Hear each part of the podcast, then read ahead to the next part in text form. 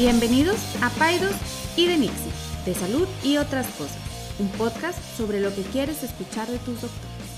Muy bien, pues buenos días, César, ¿cómo has estado?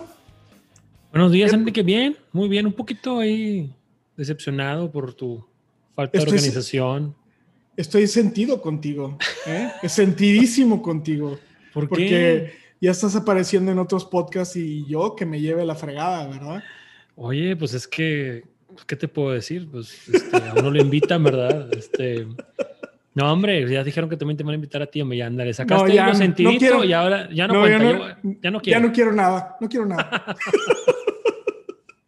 Muy bien. Oye, antes de eso nada más, una disculpa con la gente, porque nosotros anunciamos desde diciembre que regresábamos el 13 de enero. Es correcto. Pero Enrique en su senectud, no sé por qué, dijo, ah, no, el 13 no, el 21. Se me olvidó. Entonces, sí. Entonces, ya el 13 de enero y empezó a recibir mensajes a las 6 de la mañana. ¿Dónde está el podcast? No lo subieron. Y yo, yo también esperaba que, que, estuviera el 13 de enero. Y pues no, se le olvidó a Enrique. Entonces, bueno, una semana próximo después. próximo miércoles, ya sin falta. No, pues es que estamos en el futuro, compadre. Ahorita ya es febrero para los que están escuchando. esto ya pasó. bueno, ya, pero, pero el próximo miércoles. Sí, está bien. próximo miércoles de Que nos este extrañen, que nos extrañen. Muy bien, pues. Oye, hoy tengo tenemos... porque estoy viendo una persona ahí. Sí, que no. Un invitado, parece un, su foto parece un, como un close-up de una espinilla, una cosa es así. Un, es un píxel nada más. Ah, es un píxel, sí, es cierto. Pues le he pedido a una de nuestras grandes amigas, este, a ver si adivinas quién es. Digo, es este. Dame una. Es un, es un especialista que son como autoproclamados poseedores de la verdad. Eso es, eso, o sea, es todo, todo termina con ellos. Ellos son los poseedores de la verdad. Ah, ya sé quién es. Ya sé, ya, o sea, ya, ya, ya, ya, ya, ya. ¿Es, un, ¿Es una patóloga o patólogo? ¿O nada que ver? Sí, es una patóloga. ¿Es Irma Araña? Es Irma Araña. Ah. no puede ser. Bueno, déjame te digo algo. Digo, Irma, ya puedes prender tu, tu cámara. Foto. Irma tiene literal como una semana que nos escucha, ¿eh? Irma, ni lo hubieras invitado. No se lo ha ganado. No se lo ha ganado. Hace poco, le, no, sé, no sé por qué, le dije a Irma, oye, deberías de escucharnos. ¿A quién? Y yo, ¿por qué? Porque tenemos un podcast. No, de veras, a ver, pásamelo. Literal fue hace como 10 días. Entonces, pues bueno. No, déjame te digo, yo cuando me dijo Irma que estaba escuchando este, el podcast me dio mucho orgullo y, este, y debo admitir que me mandó un mensaje y se me fue la onda contestarle como por, Qué raro. Como por dos semanas. Pero bueno, la doctora... Prende tu, micro, Irma, prende tu micro para que te la doctora tu risa. Irma Araña es vaya, vaya, es, una de nuestras mejores amigas, la verdad, yo la estimo muchísimo, tengo años de conocerla, este, la conocí desde que entró a la escuela de medicina y bueno, pero aparte de todos sus atributos de ser una gran mamá y una gran doctora y una gran estudiante, es directora de la carrera de la escuela de medicina, trabajo nada sencillo, nada, nada sencillo, este, y le he pedido a ella que nos acompañe el día de hoy para hablar de esta, para hablar de dos cosas, de lo de la escuela y de su especialidad, que es una especialidad que casi nadie habla de, de esta especialidad y que es una especialidad en la cual casi todos los trabajos clínicos convergen y casi nadie sabe de ellos y son como los jueces y ahorita los héroes anónimos también. Los ¿eh? héroes anónimos, este, y ahorita hablaremos un poquito más de eso, pero le he pedido, uno de los trabajos más importantes de la doctora Irma es que pues ella es maestra de una de las clases que más nos gusta a todos los semis, a todos los estudiantes de medicina. Entonces le he pedido que nos haga tres preguntas, César, falso y verdadero. Saca tu cuadernito. falso y, y, o sea, el quiz lo va a poner ella. Sí, y la indicación que yo le dije a la doctora Irma es, Irma, haznos tres preguntas, falso y verdadero, que tú considerarías que si no las sabemos, deberíamos de entregar nuestra, nuestra cédula profesional. Así, colgamos el esteto y la bata. Y como en las películas, entrégame tu, entrégame tu arma y tu placa, que se entrégame tu esteto y tu bata. Irma, gracias por estar aquí con nosotros. No, hombre, muchas gracias por invitarme. La verdad, este, es un honor estar con ustedes. Y, y eh, como dice César, bueno, realmente me echó de cabeza luego, luego. Tengo una semana o dos semanas o así de conocerlos. Digo, en, por podcast, obviamente, conocernos desde hace mucho tiempo los dos. Este, pero cómo me he divertido, cómo me he reído. Cuando César me dijo, dije, bueno, o sea, me estoy riendo muchísimo. Este, he disfrutado mucho sus conversaciones y son tal cual como son ustedes, o sea, nada fingido. Este, creo que me, haz cuenta que siento como si estuviera tomando un café con ustedes, ¿no? Entonces, es muy, muy agradable estar. Fíjate, no crean que ando yo promocionando el podcast a mis amigos de que escúchame. No, no, no. Simplemente salió el tema, no me acuerdo cómo salió el tema, estábamos platicando de otra cosa y de Santa Claus, no me acuerdo por qué fue. Le dije, ah, debería de escuchar este capítulo. Pero yo pensando, como buena amiga, ya no se escuchaba. Un capítulo yo del podcast. ¿De cuál podcast? Pero bueno, qué bueno que ya. la doctora Irma está ocupada en cosas importantes. Cosas importantes, no, que uno que, anda este, nomás ahí. Sí, a ver qué inventa. A ver qué bueno, muchas gracias. Irma es una, es una querida amiga. Este, y pues bueno, a ver, ¿qué nos trae? Échale. Bueno, ya estamos listos. para las preguntas. Claro que me dijo Enrique y pues esto es lo mío, hacer Eso preguntas de patología. este, y traté de, de, que no fueran más inclinadas hacia gine ni hacia pediatría, o sea, más generales, para que no tuviera ventaja uno sobre el otro. Ya está, échale. Falso y verdadero. Sí, así es, así es. Entonces, la inflamación se considera una respuesta de los tejidos a las infecciones y al daño tisular. Falso. No, pero no digas. Ah, nomás lo escribo. Nomás escríbelo, porque luego después ah, pues, yo voy a, pues, te puedo copiar. las instrucciones bien. Ok, ya. Va, otra vez, la voy a decir una vez más y ya. Entonces, la inflamación se considera una respuesta de los tejidos a las infecciones y al daño tisular, o al daño de los tejidos. Ok, ya. Ok, número dos. Los sarcomas se derivan de los epitelios malignos. Ahí va otra vez la misma. Los sarcomas se derivan de los epitelios malignos. Ya. Y la última. Tenía mucho que no cosas así. la displasia se considera una lesión precursora de la transformación maligna. Ya. ¿La, vuelvo a repetir la última o ya? No, Así quedó. yo estoy somos rápidos como el viento. Ok, ¿cuál pusiste tú, César? Va, en la primera, la, inflamación. Falso. Yo puse verdadero. ¿Y es falso, verdad, Irma? Híjole, aquí me dejan a la mitad, pero pues como la verdad es una y como dijiste de poseedores de la verdad, es verdadero. Ah, es verdadero, yes. Pero es una respuesta no de los tejidos, ¿no? Es de la respuesta de las células inflamatorias.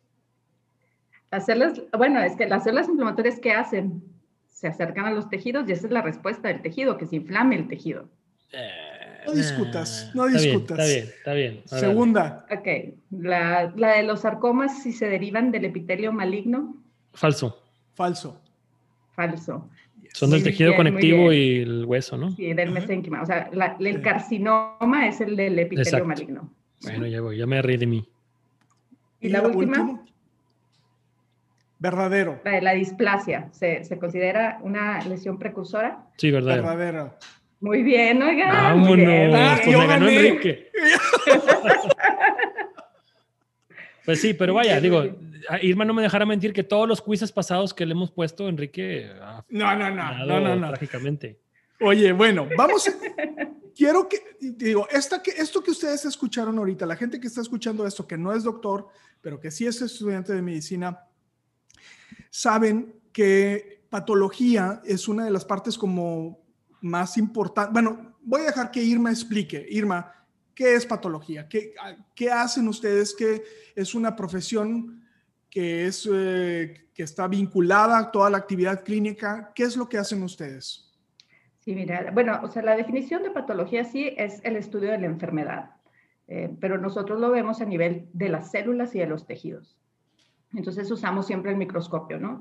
Yo considero a la patología, además de que es una especialidad médica, obviamente, y es una interconsulta realmente la que a veces los, generalmente los cirujanos, ¿verdad? O cualquier médico que tiene una parte quirúrgica eh, es el que tiene un poquito más involucro con nosotros porque es el que nos manda ese tejido eh, para estudio, pero lo, considero como, como si fuera una, una investigación, ¿no? Es como si fuéramos investigadores, como parte de, de estos programas como CSI y así, en donde tenemos las pistas, que son los datos clínicos, y, vemos a través de este microscopio, eh, primero macroscópicamente, luego al microscopio, pues algunas características que nos dicen qué es lo que está pasando.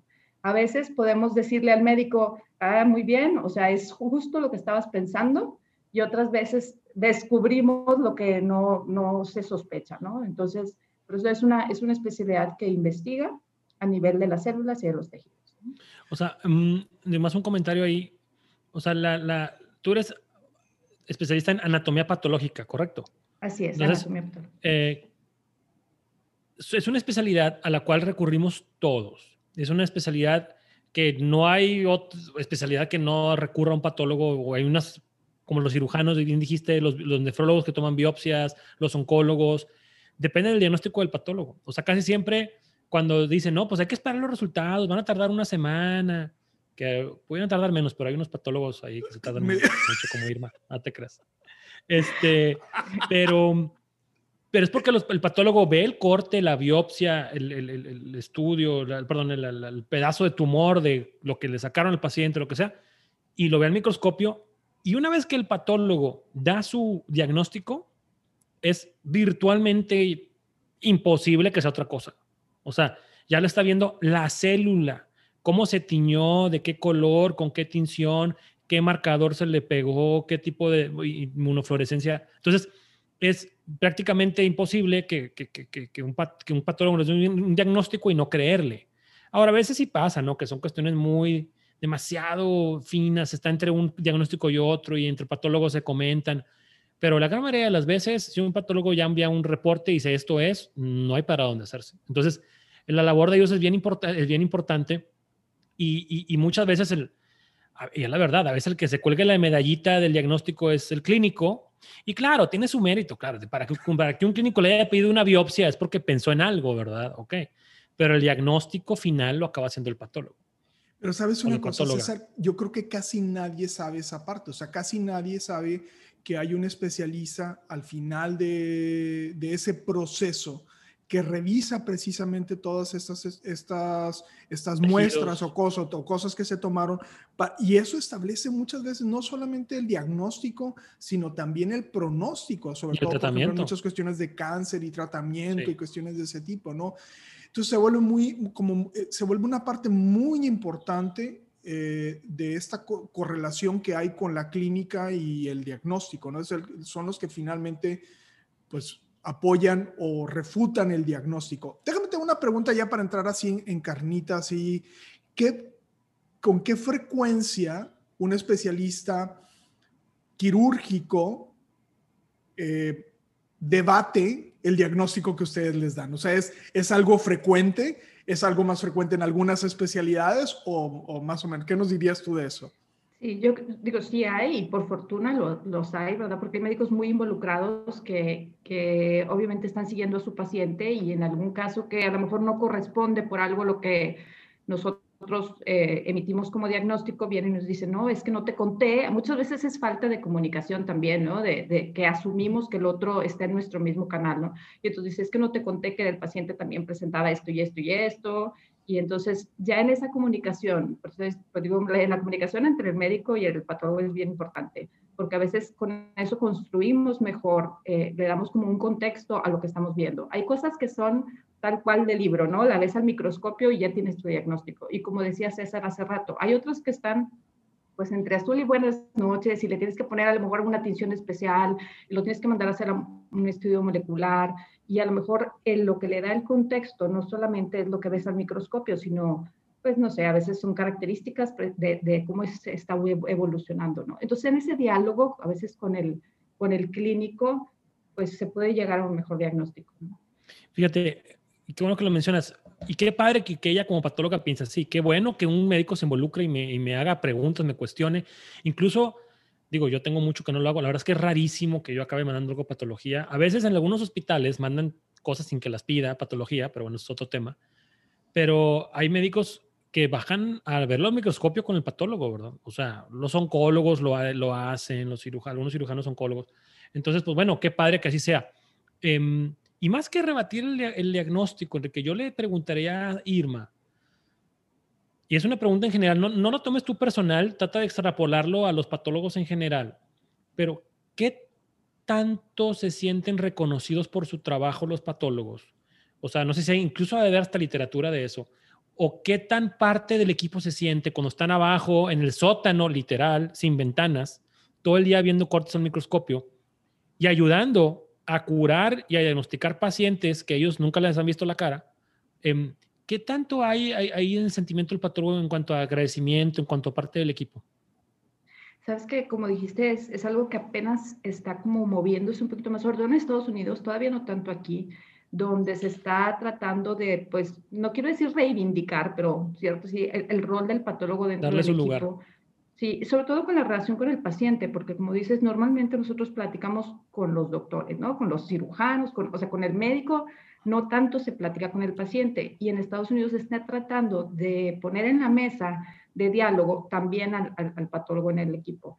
Que el, que el paciente conozca a su patólogo, conozca quién fue el que hizo su reporte, quién fue el que hizo su diagnóstico.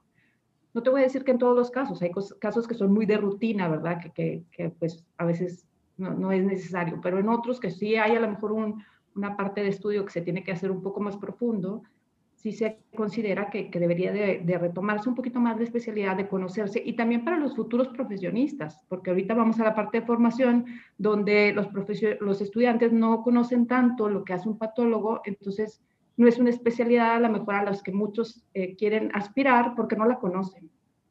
¿No? Entonces, cada vez hay menos patólogos porque no los conocen tanto, porque no están tan expuestos a lo que hace un patólogo. Entonces, se quiere tratar de levantar un poquito eso para, para pues, enseñar un poquito ese rol de, de, de, este, de esta profesión. ¿no? Se, se, me ocurre en, en, esa línea de pensamiento que a lo mejor algunos de los estudiantes de medicina que, digo, porque siempre el reconocimiento de alguien es, es algo que te da esa retroalimentación y que a lo mejor ellos piensan, no, pues es que el patólogo no es el, el quarterback del equipo, ¿no? Y, y, muchas veces, pues es una, es una pieza muy fundamental en, en, el proceso diagnóstico. Entonces, a lo mejor por eso también dicen, no, pues a lo mejor no me gusta. ¿Por qué te, por qué te gustó a ti? ¿Por qué te llamó la atención a ti? O sea, porque a veces que no sé si lo hemos hablado, pero a veces decidimos las especialidades más que por una cuestión, bueno, al menos ese fue mi caso, más que por una cuestión de gusto académico, o sea, o de gusto de la materia, eh, más por el tipo de paciente que quería ver. No sé si me, no sé si me explico. O sea, yo eh, no, no, me agradaba mucho la idea de, de estar como dando malas noticias, entonces como que mi tendencia siempre fue hacia lo materno, eh, infantil, eh, pero yo nunca consideré, fíjate, nunca consideré patología, radiología sí, pero patología, porque no se me hacía una especialidad que tuviera una vinculación con el paciente y eso de cierta forma como que no era uno de mis objetivos. De hecho, ¿no? en, el mundo, en el mundo médico, digo, así nomás como complementar lo que dice Enrique, eh, pensamos, la gran mayoría de las personas, y como estamos en la escuela de medicina más, que el que escoge patología o radiología, que sería como que un equivalente, pero en, en, los estudios de imagen, pues no le gusta a la gente. Le gusta estar encerrado en un cuarto oscuro todo el día y no hablar con nadie. ¿Qué tan cierto hay de eso, Irma? O, o, qué tanto es más como, yo lo veo más por el lado como el amor por la ciencia, por llegar a la verdad, al último paso, o si hay, o si hay una cuestión ahí de que no me gusta interactuar con gente, no creo, ¿no? ¿O sí?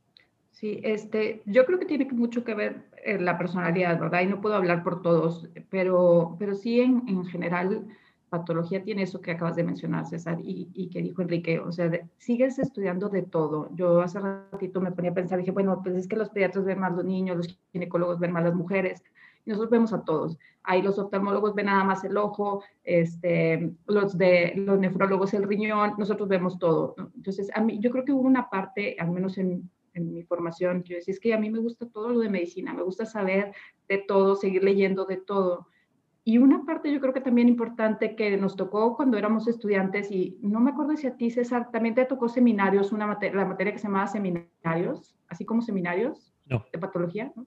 A Enrique sí le tocó y, y, a mí también, y unas sesiones que había a veces con, con los cirujanos en las que se empezaba a armar todo eh, pasaba primero a lo mejor un estudiante explicar la historia clínica y luego el residente, el residente cómo se trató y luego pasaba el cirujano para decir lo que hicieron y no sabían cuál era el resultado de, de, de ese caso. Y como dijo Enrique al final, decían, bueno, pues por favor que ya pase patología y que nos diga qué fue. Entonces, éramos, como dijo Enrique, como los poseedores de lo que, de lo que fue, ¿no? Nadie nos puede decir otra cosa porque nosotros ya lo hemos visto al micro, nadie nos puede decir que no era cierto, ¿no? Entonces, esa parte de, de la medicina a mí se me hizo muy interesante, el, el, el, conocer a lo mejor un poquito más que los demás sobre hasta otro nivel al que no llegamos normalmente, sino ver al microscopio. En mi caso, eso fue muy interesante. Fíjate, qué interesante lo que dices. O sea, y nunca lo había pensado así, pero tienes razón. O sea, si a ti te mandan un tejido de testículo, de ovario, de riñón, de cerebro, de lo que sea, tú te lo echas y puede llegar al diagnóstico. Obviamente hay subespecialidades, hay nefropatólogos, neuropatólogos, oftalmopatólogos, está bien, pero, pero qué interesante que o sea, tú, te puedes interactuar con cualquier tejido, con cualquier órgano y con cualquier especialista, ¿no? Entonces eso como que lo hace una, una especialidad pues muy especial, válgame la redundancia, que, que, que, pues, pues estás alerta de lo que sucede en todo el cuerpo y eso pues la verdad es que no cualquier especialista, ¿no? Fíjate que ahorita que nosotros eh, cuando recuerdo, no, sé otras escuelas de medicina y otros currículos, pero seguramente Irma sí lo sabe mejor, pero, pero la Escuela de Medicina del Tecnológico de Monterrey tiene una historia eh, como muy, o sea, tiene una historia donde durante varios años de la carrera estamos viendo, es, es, muy, es muy fuerte en patología, eso es a lo que, a lo que quiero decir. Entonces, gran parte de, nuestros profesores más admirados y respetados siempre son los patólogos, ¿no? O sea, ahora hablando en, el sentido de la docencia, o sea, es cuando nosotros estamos en la formación de médico, patología siempre sí es una de las materias como más interesantes, ¿no? Porque es cuando empiezas a ver la parte de enfermedad y la empiezas a ver otra vez desde una cuestión como ver la parte clínica, pero no necesariamente estás viendo al paciente. Eso lo ves hasta el final de, tu carrera, pero empiezas a, agarrarle ese como gusto a las cosas o ese gusto a ese misterio, como bien mencionaba ahorita eh, Irma, como investigador, que, siempre les digo a los alumnos, ¿no? Entre más input tengas, entre más diagnósticos diferenciales pienses, eh, y entre más pistas estés buscando o al pendiente de, pues vas a ser un mejor clínico. Pero ese es el primer, como nuestro primer, um, nuestra primera asomada al mundo de la medicina, creo yo, porque fisiología sigue haciendo eco como mucho como a, cómo funciona el cuerpo, pero como a biología, como anatomía. Pero cuando empiezas a ver fisiopatología, o sea, la parte de la enfermedad, empiezas con esta cuestión como agarrarle un saborcito a, esto, ¿no? A la, a la, clínica. ¿Cómo has visto tú el cambio en esto? ¿no? O sea, ¿qué, puedes decir curricular? ¿Es, ¿Es, nuestro currículum, es, nuestra currícula es semejante a otras escuelas de medicina? ¿Sigue teniendo esta, este predominio patológico o, ya no ha ido cambiando? ¿Cómo lo ves? ¿O qué cuál es el futuro de esto también? Ah, pues yo eh, digo, nuestro currículum sí, sí es bastante diferente a, a, los que están al menos aquí, o sea, al menos en la región norte, por decir así, o en parte de y México. en el país también, ¿eh? Ajá, y sobre todo porque acabamos de cambiar de currículum. Estamos en TEC 21, en el que pues es realmente muy innovador, tiene eh, muchas cosas de materias integradas, los alumnos lo ven muy diferente. De, de hecho, es, yo creo que lo primero que los saca un poco de onda cuando entran en primer semestre, tan diferente como, como, venían acostumbrados, ¿no? Y cuando quieren comparar su plan de estudios con el de otros programas, es muy diferente. Es imposible de comparar. O sea, déjame nomás, no te interrumpo, nomás voy a aclarar a la gente que nos escucha, ¿a qué se refiere Irma con un currículum integrado? Cuando hablamos de un currículum integrado, normalmente, tradicionalmente, en las escuelas de medicina del país, en otros, en los países desarrollados ya está prácticamente cambiado. El currículum es anatomía, fisiología, patología, microbiología, farmacología. Así se ven los currículums, las, las, las, las disciplinas todas separadas y el uno va pasando por cada una de las, de las, de las, de las disciplinas. Cuando hablamos de un currículum integrado, que es la, donde deben estar los currículos de la Escuela de Medicina, eso no hay duda, eso ya no es debate. O sea, ahorita el debate es cómo lo, cómo, cómo lo integro. Lo integro mediante aprendizaje basado en problemas, mediante aprendizaje basado en retos, mediante trabajo colaborativo. Hay varias maneras de hacerlo. Pero el currículum integrado es cómo puedo hacer que el alumno resuelva problemas desde el primer día, donde integre todas las disciplinas en un solo caso o en un solo problema. Entonces le pongo al alumno un problema enfrente y es, resuélvemelo. Y tiene que resolver el problema o el caso o el, reto o lo que sea, combinando todas las diferentes disciplinas. Entonces, eso se ha visto que tiene mucho mayor valor y mucho mayor impacto en el aprendizaje del alumno que si nada más machateate los, los músculos del cuerpo, ¿sale? Entonces, en cuanto a eso, eh, en la Escuela de Medicina del Tecnológico de Monterrey y Ciencias de la Salud pues sí tiene un currículum integrado y no es nomás del TEC 21, ya estaba integrado desde hace como unos 18 años cuando empezamos con, con PBL, como el 2003 o una cosa así. Entonces, sí es un currículum diferente a las demás escuelas. Ahora que si está cargado a patología o no, pues bueno, ahorita nos dice Irma. En cuanto a eso, creo que eh, patología siempre ha formado una parte importante, precisamente por lo que dijimos ahorita, su definición es es, eh, la ciencia que estudia la enfermedad, ¿no? Y entonces cuando queremos empezar a aprender el por qué está enfermo algo, pues la patología tiene una parte. Sin embargo, sí se le ha empezado a dar un poquito más enfoque eh, a la fisiopatología, que es cómo funciona enfermo, ¿no? O sea, qué es lo que va pasando, cómo se enferman las funciones normales, qué le pasa con, cuando hay algún agente o algo que lo está este, pues, afectando. Entonces, yo creo que ahorita lo fuerte es un poquito más hacia fisiopatología, más que a los cambios que se reflejan en los tejidos, que era lo que estaba antes a lo mejor. Creo que ahorita se bajó un poquito este, la carga de la patología y, aumentó la de la fisiopatología. Creo que todo lo que tiene que ver con funciones y alteración de las funciones ayuda mucho a lo que decía César, a, a dar de esta integración y la relevancia eh, aplicando los casos, porque cuando uno lo aplica a casos, ya sea simulados o reales, em, tiene un mayor impacto para el alumno, lo entiende un poquito más, le da esa relevancia y eso se refleja a un aprendizaje a más largo plazo, ¿no? Una retención de mayor tiempo. El, el, currículum no integrado, o sea, cuando hablamos de las disciplinas todas separadas, como lo dije, es la manera en la que se ha enseñado medicina desde hace siglos. O sea, o sea, seguir enseñando así, pues es no, a ver, no cambiar nada de como le enseñaba casi, casi que allá, este, hace muchos años. Entonces, Galeno, Galeno y Sócrates. Bueno, Sócrates no era médico, pero enseñaba el método socrático. Pero a lo que voy es, este, pues bueno, es, eh, hay, que, hay que apuntar hacia allá, ¿no? Entonces, pues bueno, este, tampoco somos la única escuela en el mundo, claro que no. O sea, al contrario, hemos replicado modelos de otras partes en México sí hay un par de escuelas que, que también tienen su currículum integrado, pero la, la, vasta mayoría sigue con un currículum no integrado. Oye, Irma, déjame te hago otra pregunta. Em, yo, o sea, tú, ¿cuántas alumnas, cuántas mujeres entraron en tu generación? Yo creo que éramos como unas 10, 11 por ahí de 30. Y... De 30, ¿no? Una tercera este, parte. Una tercera parte. Ahorita ya eh, no, lo sé, pero hay más mujeres que hombres en medicina, es correcto. Hay más niñas en... Ok. Y no, el, y no, el, clásico 51 contra 49%, estamos hablando como de 60% mujeres. Así es. Ok.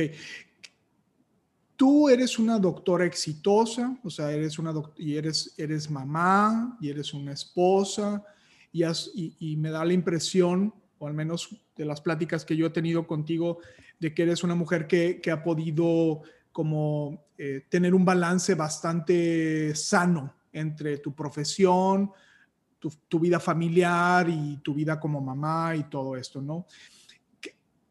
Y aparte, digo, con algo de pena, pero también con, algo de justicia, eres de las pocos líderes que hay mujeres en la escuela de medicina, cuando pienso que debería de haber muchísimo más. ¿Cómo ves a las, a las chavas de ahora, a las doctoras de ahora? ¿Cómo, ¿Cómo ves el futuro eh, eh, de las mujeres en medicina, ¿no? Y, es un tema que, digo, gran parte de nuestra audiencia son mujeres.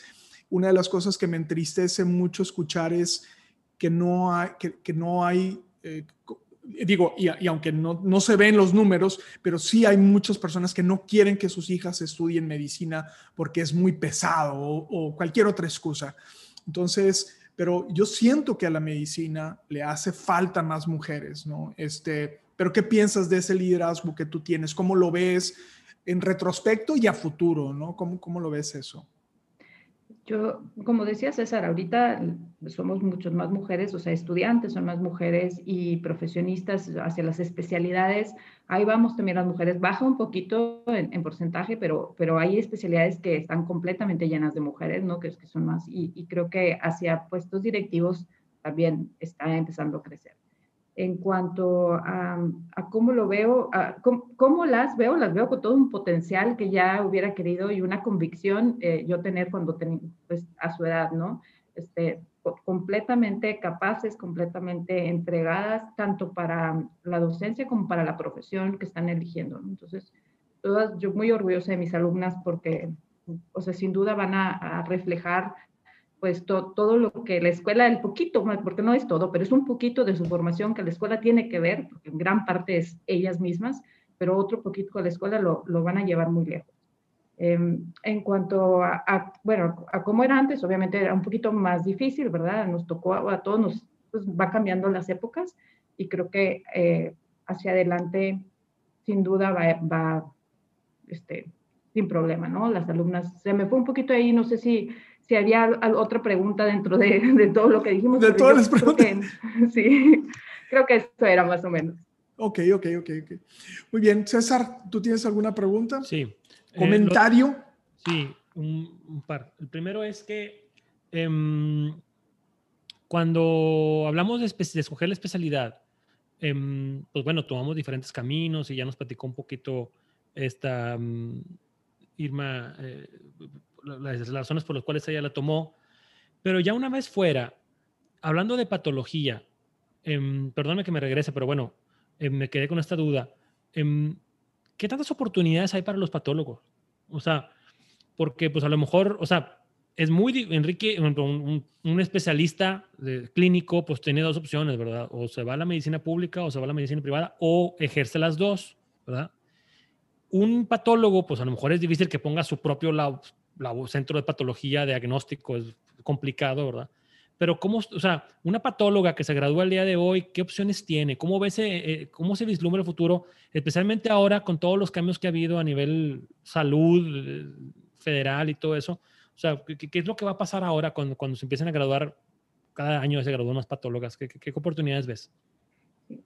Em, yo creo que hay muy parecidas a los de cualquier otro profesionista. Igual puede irse al sector privado, puede estar en el sector público, en los dos, generalmente en, generalmente en los dos. Pues hay muchos patólogos que están, eh, trabajan en el IMSS en la mañana y en la tarde en un hospital privado. Otros ponen su laboratorio. Sí hay posibilidades de poner laboratorio. Creo que hay, hay, hay ahora algo que también no se usaba antes, que es la maquila, por decir así, de laminillas entonces, hay un, si a mí, por ejemplo, eh, Enrique me dice, que te quiero empezar a mandar biopsias, este, que hago yo en mi consultorio, ¿no? Porque todo lo que es hospitalario se queda en el hospital y no se puede sacar, eso no. Pero lo que se hace en un consultorio, o sea, un dermatólogo, o no sé, un gastro que tiene su centro de endoscopía, o sea, cualquier que pueda sacar de su eh, centro donde hizo una biopsia, la puede mandar a un patólogo, el patólogo puede trabajar su pieza y mandarla a maquilar a algún laboratorio donde le manden nada más las laminillas después. entonces ya el patólogo ve y así puede empezar. O sea, el, patólogo podría empezar a tener su práctica privada, le llaman su priva, ¿no? Como le llaman, este, y empezar a hacer diagnósticos y, poco a poco a lo mejor ir haciéndose de, equipo para él hacer sus propios pues eh, laminillas, ¿no? Y hacer sus propios este, tinciones y y a lo mejor nada más ya los estudios más grandes mandarlos hacia algún centro. Pero entonces hay esa otra oportunidad, ¿no? Serían como tres para el ejercicio de la patología. Privado, público, o sea, privado en un hospital, público eh, y, y, privada particular, ¿no? Poner tu propio laboratorio. Fíjate que la verdad es que nunca me había puesto a pensar desde lo que, de lo que, las opciones que tienen. Y, otra pregunta es, em, ¿cómo poder saber, y eso es para la gente que nos escucha, porque yo sé que hemos estado ahorita hablando mucho del términos médicos, pero una persona que se va a hacer una biopsia, eh, que se va a hacer un estudio, que, o sea, tiene derecho, estoy seguro que sí, pero ¿qué comentario nos puedes dar? ¿En qué se puede fijar de, oye, ¿a dónde van a mandar mi estudio? O sea, ¿cómo puedo saber que ese laboratorio que tú dijiste que yo mandé porque es más barato? Es una muy buena pregunta, sí. O porque es este, el que usa mi doctor. O sea, ¿cómo puedo confiar que ese patólogo o está certificado o tiene las, el equipo especial? O sea, ¿cómo podemos asegurarnos de la calidad con la que está trabajando nuestra, nuestro estudio? Y esto es para los pacientes que nos escuchan. Em, ¿Qué nos puede recomendar? ¿En qué se tienen que fijar o, o, qué pueden hacer? Eh, yo creo que aquí hay, hay una parte importante. Em, como, como patólogo, igual que como cualquier médico, pues tienes tu cédula, ¿no? Eh, y ahorita mencioné que no se pueden sacar piezas del hospital. Nomás aclaro, no se pueden sacar piezas antes de ser procesadas. Después de ser procesadas, todas las piezas son del, del paciente. Pertenece al paciente. Todo es, del como tu expediente, haz de cuenta. Claro, él puede ir y puede recoger todo su material. Nada más que tiene que haber sido procesado en, en el hospital. Se quitó y después ya se puede ir. Cuando hablas de procesado es que se hicieron los cortes, las tinciones, se montó las laminillas, ya está listo para que cualquier otro patólogo lo ponga en el microscopio y lo vea. Así es. Y todo eso y el reporte, todo es, de, es del paciente, ¿no? Si el paciente, por ejemplo, ahí en este caso quiere ir a llevárselo a otro para una segunda opinión, se lleva todo su material, como acaba de decir César, y lo ve otro patólogo en cualquier lado. Eh, obviamente, cuando un patólogo firma, pues tiene su, todos los reportes de patología van firmados con su cédula como, como el médico con, en su receta, ¿no? O sea, tiene que tener una cédula, entonces todos los patólogos tenemos una cédula.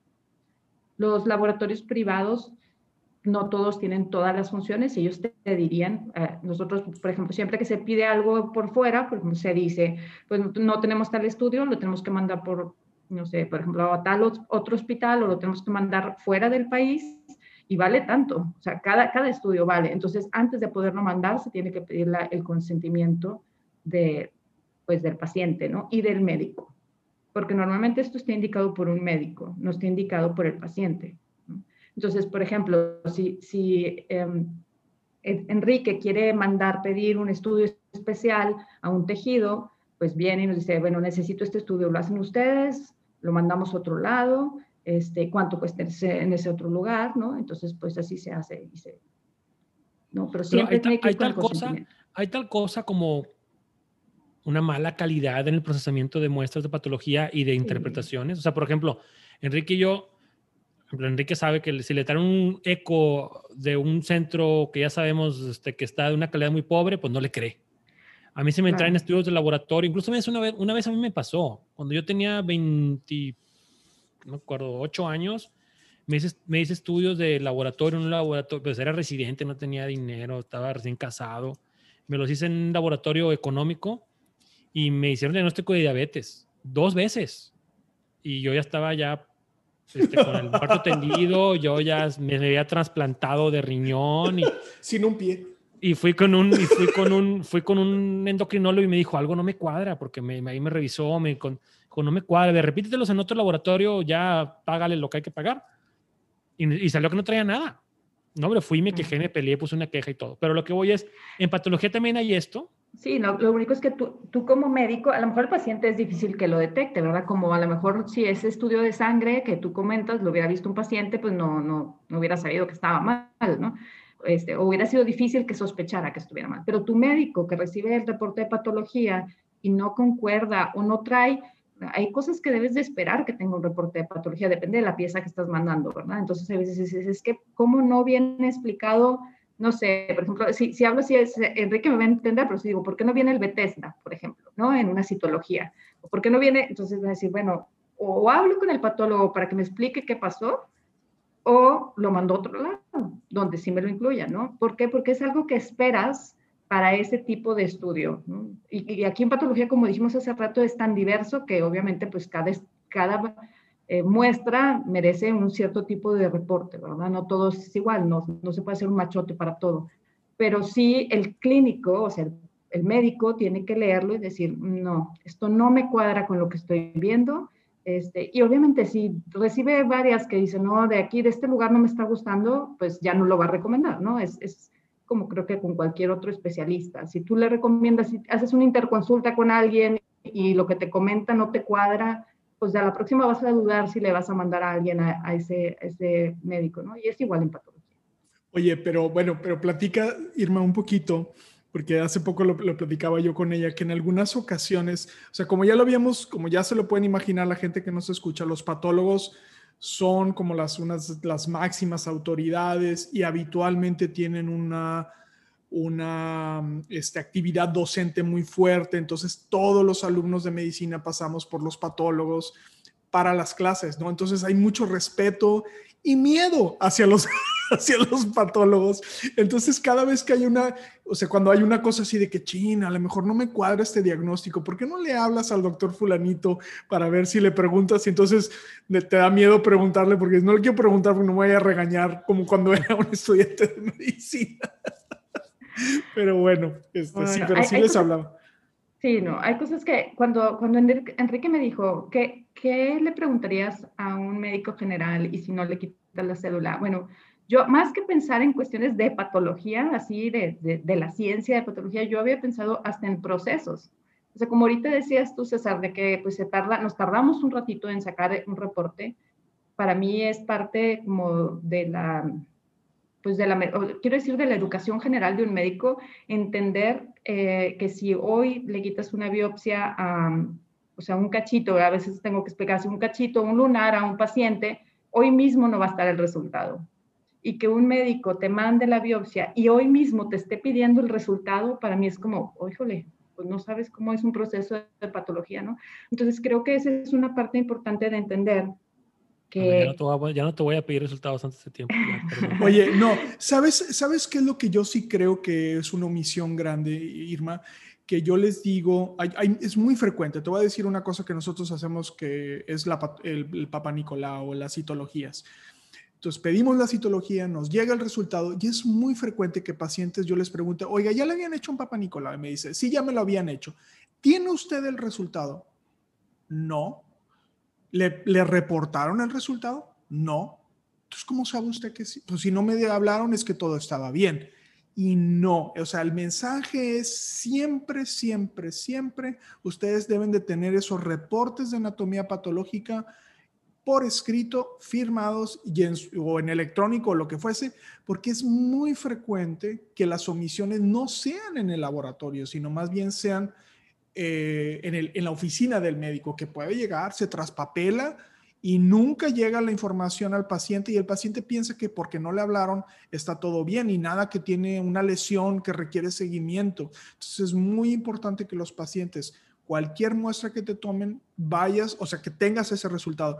Y, yo iba a decir también, es, creo que puede prestarse a una situación fraudulenta cuando hay procesamientos dentro de la oficina de un médico. O sea, yo te tomo la biopsia y hoy en la tarde te digo el resultado. Hay, hay que, habría que ver qué es lo que se está haciendo, ¿no? Para, yo, yo, yo lo, lo, decía para, para, también informar al paciente que esté calmado, porque obviamente sabemos que, eh, ustedes saben que hay un, algo que se llama estudio transoperatorio, que ese sí puede ser el mismo día, ¿verdad? Ese sí es un resultado inmediato cuando está dentro de una cirugía, en un, o se tiene sus indicaciones particulares, ¿no? Pero una biopsia que se manda de definitivo, que te quitan en un consultorio y la mandan a estudiar, no está el mismo día y que el paciente no tenga esa expectativa de que está el mismo día ni que sea el siguiente, porque si no va a estar con la angustia de, primero es que no me han dicho, a lo mejor le están haciendo una cosa porque ya se tardaron y empieza la cabeza de nosotros y todos hemos vivido esa otra parte, ¿no? Ser pacientes a veces que no somos tan pacientes y que, que, la cabeza empieza a cuestionarse el por qué no están las cosas como uno espera que estén. Entonces, informarle bien también al paciente cómo son los procesos eh, y que el, o sea, que el médico lo sepa para que el médico lo pueda explicar. ¿no? Y entonces yo creo que esa es esa línea de comunicación que tú decías, Enrique, de entender muy bien cómo van las cosas y, y cómo son los tiempos y qué significa cuando uno hace emite un resultado y quién es el que tiene el responsable de dar la, la resolución a los pacientes. Nosotros en patología sí podemos dar un reporte al, paciente si va por él, claro, pero no le podemos dar el reporte a otra persona. O sea, si, claro. un familiar habla sin identificarse como un familiar que puede ir a recoger con una autorización, pues no se le puede dar un reporte, ¿no? Entonces esas cosas son importantes. Sí, sí, sí. de hecho, sí, adelante. No, yo iba a decir, por ejemplo, si alguien, en lo, alguien aquí habla, ¿no? Por ejemplo, decir, nos ha pasado de que habla una señora, ¿no? Y dice, oiga, eh, fulanita de tal se hizo una citología, un, perdón, un papá Nicolau, fue y nosotros, la, la, orden que hay aquí es, no, nosotros no, no, podemos dar esa información, o sea, no podemos ni decir que se hizo, ni que si vino o no vino, a menos de que sea algo totalmente explícito por el paciente, ¿no? perdón. Irma, una pregunta. Si, o sea, si en un resultado, no sé, tú detectas un cáncer, un carcinoma, ejerces, eh, eh, eh, ejerces tu, tu informe, obviamente al paciente no se le habla para decirle, o sea, como pasa en las películas, es que a veces la gente piensa que sí es. Me hablan, señor, usted tiene cáncer. O sea, eso no pasa, explico. Entonces, por eso la gente tiene que ser responsable, el paciente tiene que ser responsable de su resultado. Obviamente el médico también está atrás del resultado, pero el médico puede tener 10, 15, 20 pacientes y, el, y tú como paciente tienes nomás un reporte que es el tuyo. Entonces, hay que también tomar esa responsabilidad de, de estar atrás del resultado, respetando los tiempos, ¿verdad? y, de, y también de hacer tu propio expediente, especialmente cuando ya hay un tema de, de que tienes una enfermedad, un padecimiento crónico, de tú ser ordenado y llegar con un médico y sabes que aquí tengo mis estudios, aquí está todo categorizado por fecha, por tipo de estudio, porque eso al, al, al, médico le hace la vida más fácil. Cuando tú ibas con un médico y, no, a ver, no, es que tengo unos en el WhatsApp y tengo otros por correo y déjame ver, este, ahorita ya hablé, mándame una foto, eso es mucho desorden y no deja al médico hacer su trabajo. Entonces, bueno, regresando al tema, es no te llaman, tú no le hablas a los pacientes para decirles que tienen cáncer o que tienen un diagnóstico, ¿no? No, nada, todos los reportes se mandan a los médicos, normalmente es al médico al que se le manda, o sea, al médico, al cirujano generalmente, o al médico titular eh, responsable del caso. Este, y en algunas ocasiones, si el familiar, o sea, si el, el, paciente, ¿verdad? Va directamente a patología y pide su reporte, se le da, no en algunas siempre, si el, si el paciente va, se le da su reporte, pero no se le explica el reporte. el rol de explicarle es del médico que, que, lo mandó, ¿no? Si fue el cirujano, si fue el gastroenterólogo, si fue el que haya sido el ginecólogo, él es el que le va a explicar qué significa, cómo le explicaría también a lo mejor los resultados del laboratorio, ¿no? O sea, es igual es una, la verdad, lo que escribimos o como está escrito un reporte de patología no está escrito para una persona no médica. O sea, el lenguaje que usamos es, es para un médico, ¿no? Y trae parámetros que, que, los médicos, y más a veces, dependiendo de la especialidad, son los que podrían entender el por qué pusimos ciertas cosas y ciertas anotaciones. Porque es, es una comunicación realmente para el médico pero no solamente para ese médico. Si, si, el paciente dice, bueno, es que ahora quiero ir con otro gine, es que ahora quiero ir con, a lo mejor me mandan con el gine onco o me mandan con, no sé, la radioterapia o me mandan, ese reporte trae todo lo que todos los médicos relacionados a ese tema necesitan. Oye, Irma, una pregunta que ahorita se me, se me acaba de ocurrir. Eh, si una persona muere asesinada, bueno, es que pensé que me ibas a preguntar, ¿eh? O sea, que ya, Es, serio, es serio, César, por favor, no. no, no. Necesitas jugar club hoy en la noche para que se te quite ahí el gusanito de que Irma no, quién fue. Si una persona que mide 1,85 muere asesinada. 1,89, por favor. Este, eh, ¿Eso lo puedes ver tú? ¿O tienes que mandarlo con...? Me hubiera, me hubiera encantado, cuando yo era estudiante de medicina, eso era parte de lo que yo, lo que yo quería hacer, ¿no? La medicina forense, pero no, eso es, los, los forenses son los que hacen eso. Eh, patología sí hace estudio que se llama autopsia, que obviamente a un paciente que fallece se le puede hacer ese estudio para revisar causas, pero son causas académicas y tiene que haber muerte hospitalaria para eso. Si, muere, eh, eh, muerte violenta eh, o cualquier, aunque no haya sido violenta, pero fuera de un ambiente hospitalario, si fallece en su casa, en vía pública, todo eso va al Ministerio Público. No, no o sea, si, las hacen las autopsias allá. Si le cae un martillo en la cabeza a alguien. no. sí, este, todo eso no es nuestro. Y, y otra pregunta, yo ya estamos sobre tiempo, pero hay una confusión, no confusión, pero entre el entre la anatomía patológica y la, y la patología clínica. O sea, la gente piensa que es lo mismo, incluso si usted me pregunta la diferencia, voy a patinar un poco. Pero platícanos, el patólogo clínico es nada que ver con lo que tú haces, ¿no? No. Lo que pasa es que nada que ver y a la vez ah, sí, tiene algo que ver. Por eso, por eso la confusión. O sea, los dos somos patólogos, ¿verdad? Uno es patólogo clínico. Pero son especialidades distintas, son programas distintos. ajá, dos especialidades distintas. Lo que pasa es que en Estados Unidos hay programas conjuntos. Antes así entonces, Sí, así era. De hecho, aquí en el mismo, en el TEC de Monterrey, así era hace, hace varios años ya, bastantes años ya. Este, si eran una sola especialidad, entonces estudiabas se llama patología anatomoclínica, ¿no? Era así se llamaba, así es. Y entonces tenías las dos especialidades, pero ahorita que está separado y hablando separado, te digo, en Estados Unidos sí existen conjuntos. Si hablamos en, eh, cada una por su parte, anatomía patológica es de los tejidos y las células, como lo hemos estado platicando durante este rato, y patología clínica tiene que ver con los análisis de laboratorio en cuanto a, fluidos, ¿no? Este, la sangre, la orina, eh, líquidos en general corporales. Es el análisis de ellos más en la parte química, más que en la parte celular. Si queremos, por ejemplo, un mismo líquido, si nosotros sacamos un líquido pleural, por ejemplo. Si tiene un derrame pleural y sacamos el líquido, se puede ir a citoquímicos con ellos y a la parte celular con nosotros, o sea, ver qué células están ahí, ¿no? O líquido mm. cefalorraquídeo. Se puede ir con ellos y se puede ir con nosotros, o sea, sacan dos muestras. Pero nosotros siempre es saber células y ellos saber componentes, ¿no? En ¿Cuántos glucosa tiene? ¿Cuántas proteínas tiene? ¿Cuántos, etcétera? Okay. Wow, ya aprendimos. Este, oye, pues muchas gracias. Oye, pero la, biopsia de médula ósea, perdón, es de, o sea, la biopsia es nuestra y el aspirado es de ellos. ¿Te fijas cómo compartimos cosas? Fíjate, fíjate. Qué compartidos, qué chulos. Oye, no, qué padre, muchas gracias. Y pues bueno, aunque, aunque apenas llevas 10 días de fan, pues te ganaste tu lugar ya como invitada, ¿eh? Este, te vamos a molestar por ese tema un rato. Este, pero muchas gracias. Y la verdad es que yo ya había pensado antes, Enrique me ganó la, la idea, digo, pero vaya, había pensado antes de este, invitarte para este tema, ¿no? Que es una especialidad que, que pues, la verdad la gente no conoce, no sabe qué es, nadie sabe qué es. Este, y pues todo mundo, eventualmente, si entramos a un hospital, probablemente vamos a acabar con un reporte de patología y ni sabemos. Este, pues bueno, muchas gracias, Irma. Y también, obviamente, la parte docente, que a lo mejor nomás le dimos una embarradita, pero después te volvemos a invitar para ver, ya hablar más detalle de la cuestión académica, que, que, eso también es un tema importante. Este, pues nada más, Enrique.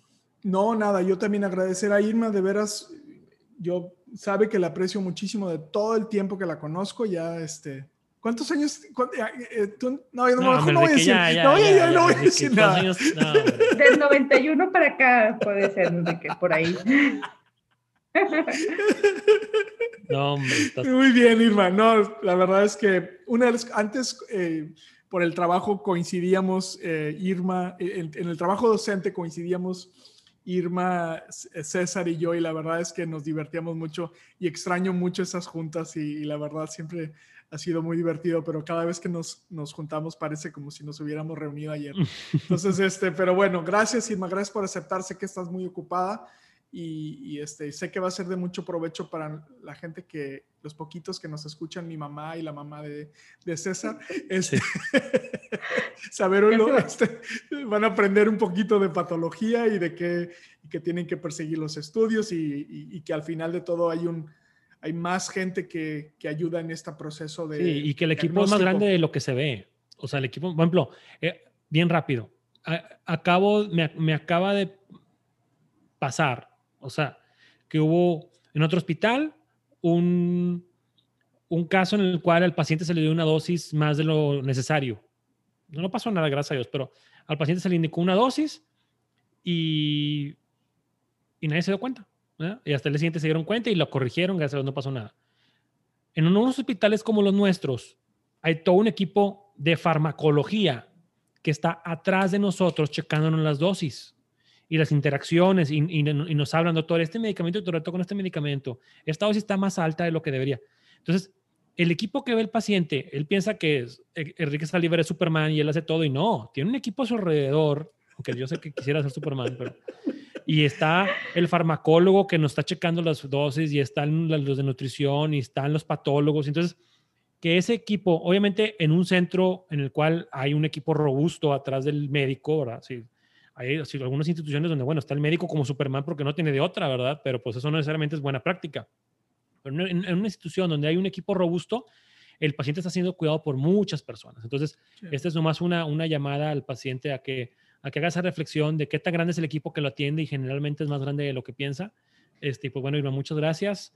Un abrazo. Este, y un día que no, ¿tiene, ¿tiene, redes sociales, Irma, no? no, no sí, tiene un Twitter bien famoso, ¿eh? Tiene Twitter, a ver. Nos, gana a ti y a mí, hombre. ¿En serio? Sí. ¿Cuál es tu Twitter? Arroba Irmerana, ya saben. Sí, es, pero es el que, es el que, el que tiene. Es así como, como no la han baneado como a Trump. No, esta Irma tiene, es una celebridad en el mundo de la educación médica y el Twitter. ¿eh? Ahí, ¿En este, serio? Sí, está bien activa, está bien activa. Síguela. Yo, no, yo el Twitter no lo pelo, pero lo voy a empezar a pelar. Muy bien. Este, y, Irma, no sé a ti, pero a mí me ha invitado muchas veces a su casa a cenar. Unos ¿Ah, sí? No manches, ándale, te creas mucho. No, no, oye, un día nos vemos ahí en tu casa ya que pasa la pandemia, ya que nos pongan la vacunita. Una vacunita para este pobre Nada más, una vacuna. Oiga, nosotros somos de los últimos en los que nos van a poner, entonces. va a llegar, sí, pues no.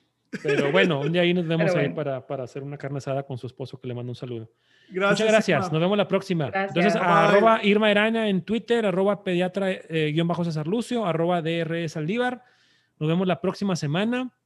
Y un abrazo a todos. Gracias a todos. consejo de nuestros anfitriones invitados sustituye la valoración médica o representa a nuestra institución universitaria de salud. Declaramos que no tenemos conflictos de interés. Hasta la próxima.